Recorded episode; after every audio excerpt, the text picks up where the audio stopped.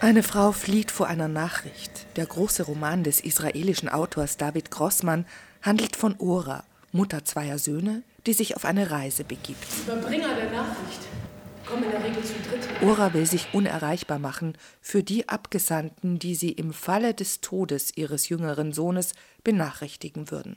Offer leistet Militärdienst im Westjordanland. Ich hatte das Gefühl, dass dieses Buch auf sehr einzigartige Weise vermittelt, was es heißt, in einem Land äh, zu leben, wo Krieg ist, wie entindividualisiert auch viele Sachen sind und wie nachhaltig geprägt durch den Krieg so ein Leben dann ist. Ralf Fiedler ist der Dramaturg der Inszenierung. Ich glaube, das gilt grundsätzlich auch für hier, für Menschen, dass man unterschätzt, wie stark soziologische Dinge und historische wirken. Aber das so als fast modellhaft vorgeführt zu bekommen, finde ich fast einzigartig in der, der neueren Literatur. Ora bricht zusammen mit Offers Vater auf, mit Avram.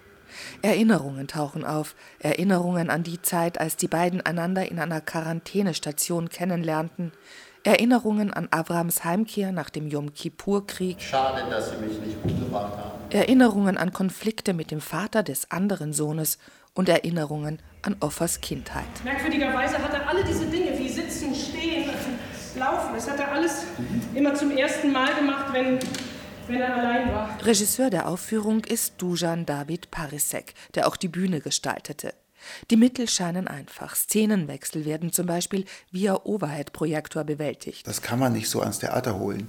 Dann muss man, glaube ich, zurückgehen auf einfach die Vorstellungskraft, die, der, die bestimmte Sachen beim Zuschauer selber freisetzt. Und die kann man nur anregen. Und da sind halt dann einfache Mittel oft viel geeigneter als äh, die ganz, ganz große Bühnentechnik. Nur drei Darstellerinnen und Darsteller bestreiten die Aufführung.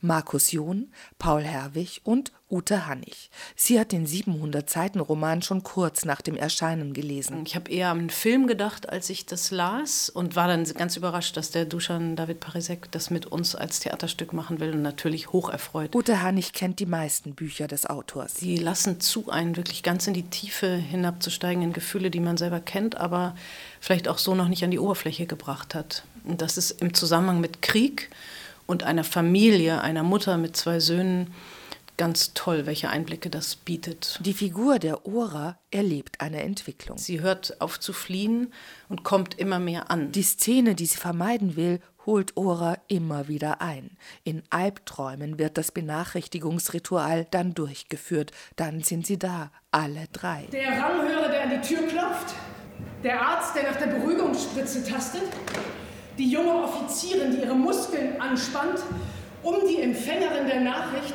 falls sie ohnmächtig würde, aufzufangen. Die Handlung der Geschichte ist mit dem Schicksal des Autors auf tragische Weise verwoben. Während David Grossmann den Roman schrieb, fiel sein jüngster Sohn bei einem Einsatz im Libanon. Es gibt, er erzählt ja öfters diese Geschichte, dass sein Schriftstellerfreund äh, Amos Oos dann mit ihm gesprochen hätte und äh, er hätte ihm gesagt, er weiß nicht, ob er dieses Buch retten kann nach dem Tod von seinem Sohn. Der Großmann hat es gesagt. Und dann hätte der Oos zu ihm gesagt, nein, es, pass auf, es ist so, das Buch das Einzige, was dich retten wird.